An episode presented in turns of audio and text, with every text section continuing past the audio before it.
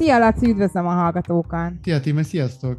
Ma egy érdekes témáról fogunk beszélgetni, mégpedig arról, hogy mi történik akkor, hogyha elhagyjuk a szerepünket. Azaz egy kis önismeretbe kezdünk, és az igazi arcunkat mutatjuk a környezetünknek. Milyen reakciókat várhatunk ki ezzel a barátainkból, a családunkból, vagy akár a munkatársainkból? Ez egy jó teszt egyébként. Hogyha ezt valaki megcsinálja, érdekes kísérlet is lehet. De különben az az érdekes, hogy a, sokszor akkor jövünk rá, hogy szerepet játszunk, akkor, amikor ugye elhagyjuk azt. Ezt akartam akkor... kérdezni, hogy hogyan vesszük észre azt, hogy nem az igazi arcunkat mutatjuk tulajdonképpen. Úgy, úgy, hogy valamiért elkezdjük azt elhagyni, vagy valamiért elkezdjük azt a maszkot ö, levenni, és nem mindig hordani, nem állandóban hordani, és a, a, a, akkor jövünk rá, hogy valójában mi mások elvárásainak megfelelően viselkedtünk. Igazából így is mondható ez a dolog. És akkor szokott az jönni, és sajnos egy teljesen tipikus reakció a környezet részéről, hogy így kitöri a frász őket, vagy így nem nagyon tetszik nekik az, amit látnak, az a verziója önmagamnak, amit, amit akkor éppen megmutatok. Mert ugye nem ehhez vannak szokva, hanem ők valamilyen valamilyen énhez hozzá vannak szokva, és, és most ez egy teljesen más, és hát nem, nem mindenki tud ezzel mit kezdeni. Lehet az is, hogy azért kezdjük el levetni a, az állarcunkat, mert azt hisszük, hogy biztonságban vagyunk, vagy komfortosnak érezzük magunkat, úgy érezzük, hogy megengedhetjük magunknak ezt az idézőjelbe teszem luxust? Az lehet, az például egy nagyon-nagyon jó állapot, ez egy nagyon idilli állapot, amikor egyszer csak felismerem, hogy olyan környezetben vagyok, hogy ó, nekem itt nem kell megjátszanom magam, lehet, De a környezet reakciójából lehet, hogy arra következtethetünk, hogy ups, mégis meg kellene játszani magam, miután lekerült az az állat, és jönnek hát, ezek a kulcsa reakció?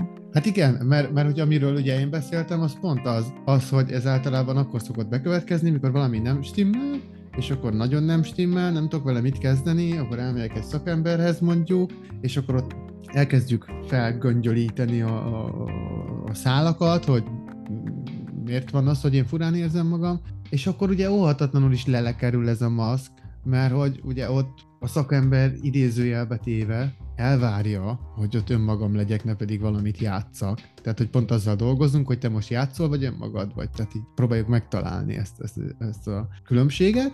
És ilyenkor az ember van, hogy ehhez kedvet kap, és akkor belejön, és akkor kipróbálja, milyen, ha máshol is leveszi. És ugye pont a cím erre utal, hogy mi van, ha otthon is leveszem, mi van, ha a csajom előtt is leveszem, mi van, a kollégák előtt is így leveszem, aztán meg megmutatom magam. Na, és akkor ilyenkor szokott ilyen az lenni, hogy nem mindig vannak ők ezek erre felkészülve a környezet. Már egyszer levettük. Van visszaút? Hát ugye ez is egy érdekes kérdés, mert, mert ezt is sokat, ez is sokszor elhangzik az ilyen terápiás folyamatok során, hogy, hogy bár bele se kezdtem volna. Nem nagyon van visszaút. Ugye erről is szól ez a mondat, hogy bár inkább bele se kezdtem volna, mert onnantól kezdve már nagyon kényelmetlen lesz visszatenni.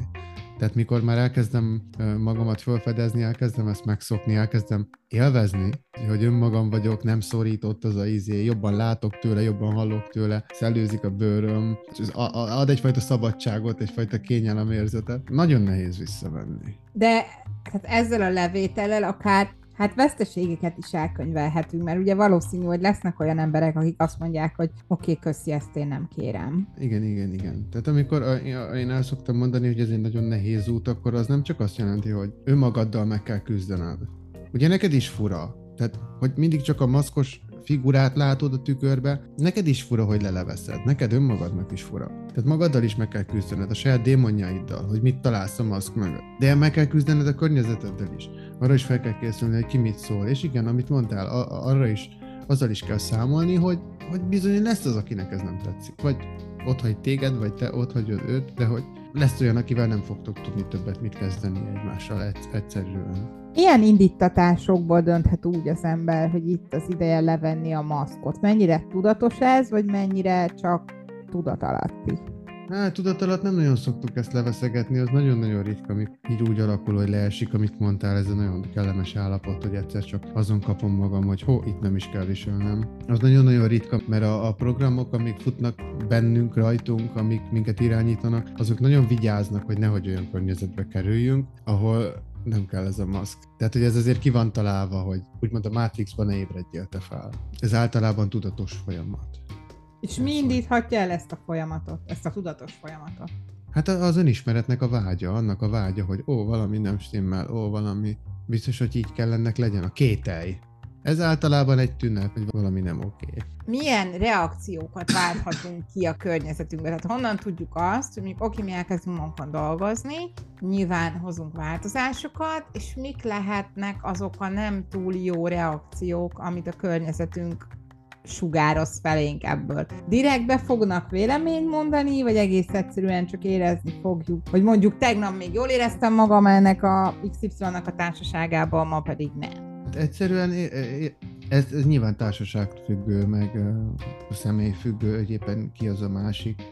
De a, a beszólogatásoktól elkezdve egészen odáig, hogy én elkezdem érezni azokat a hullámokat, ami a másiktól jön felém, hogy ó, ez, ez, ez nem oké, te most más vagy, megváltoztál egy ilyen pejoratív értelemben. Mhm. Tehát ezen a spektrumon ez bármi lehet. Csak éppen most nélkül ezt én már érzékelni fogom. És eh, amit eddig ugye nem érzékeltem, azt most már igen, és ettől marha kellemetlen lesz számomra. És akkor én ezt jelezhetem neki, és akkor ő ezt vagy elfogadja, vagy nem, vagy lehülyéz. Tehát, hogy van, van, akivel ezt meg lehet beszélni, van, akivel ezen túl lehet lépni. Itt jön be egy fontos dolog, sokan keverik a boldogságot, meg a, meg a könnyűséget, és az egyszerűséget. És ugye másoknak megfelelni, mások vágyait kielégíteni, olyannak lenni, amelyennek ők elvárnak engem, az, az viszonylag egyszerű, meg könnyű. Mert mindig jön az üzenet, ők egy az egyben megmondják nekem, és, és ilyen teljesítem, és akkor mindenki happy. Kivéve az a személy, aki teljesít. Nem, mert amíg hordom a maszkot, meg futtatom ezeket a programokat, addig én is idézőjelbe téve az vagyok. De ugye ez nem az. Ez a, ez a könnyűség. Boldognak lenni az viszont meló. Az más. Amikor leveszem a maszkom, és igenis megmutatom másoknak, és igenis ezért én kiállok, hogy ez vagyok én. Egy, egy nagyon tipikus dolog, amikor ugye az ember elkezd nemet mondani.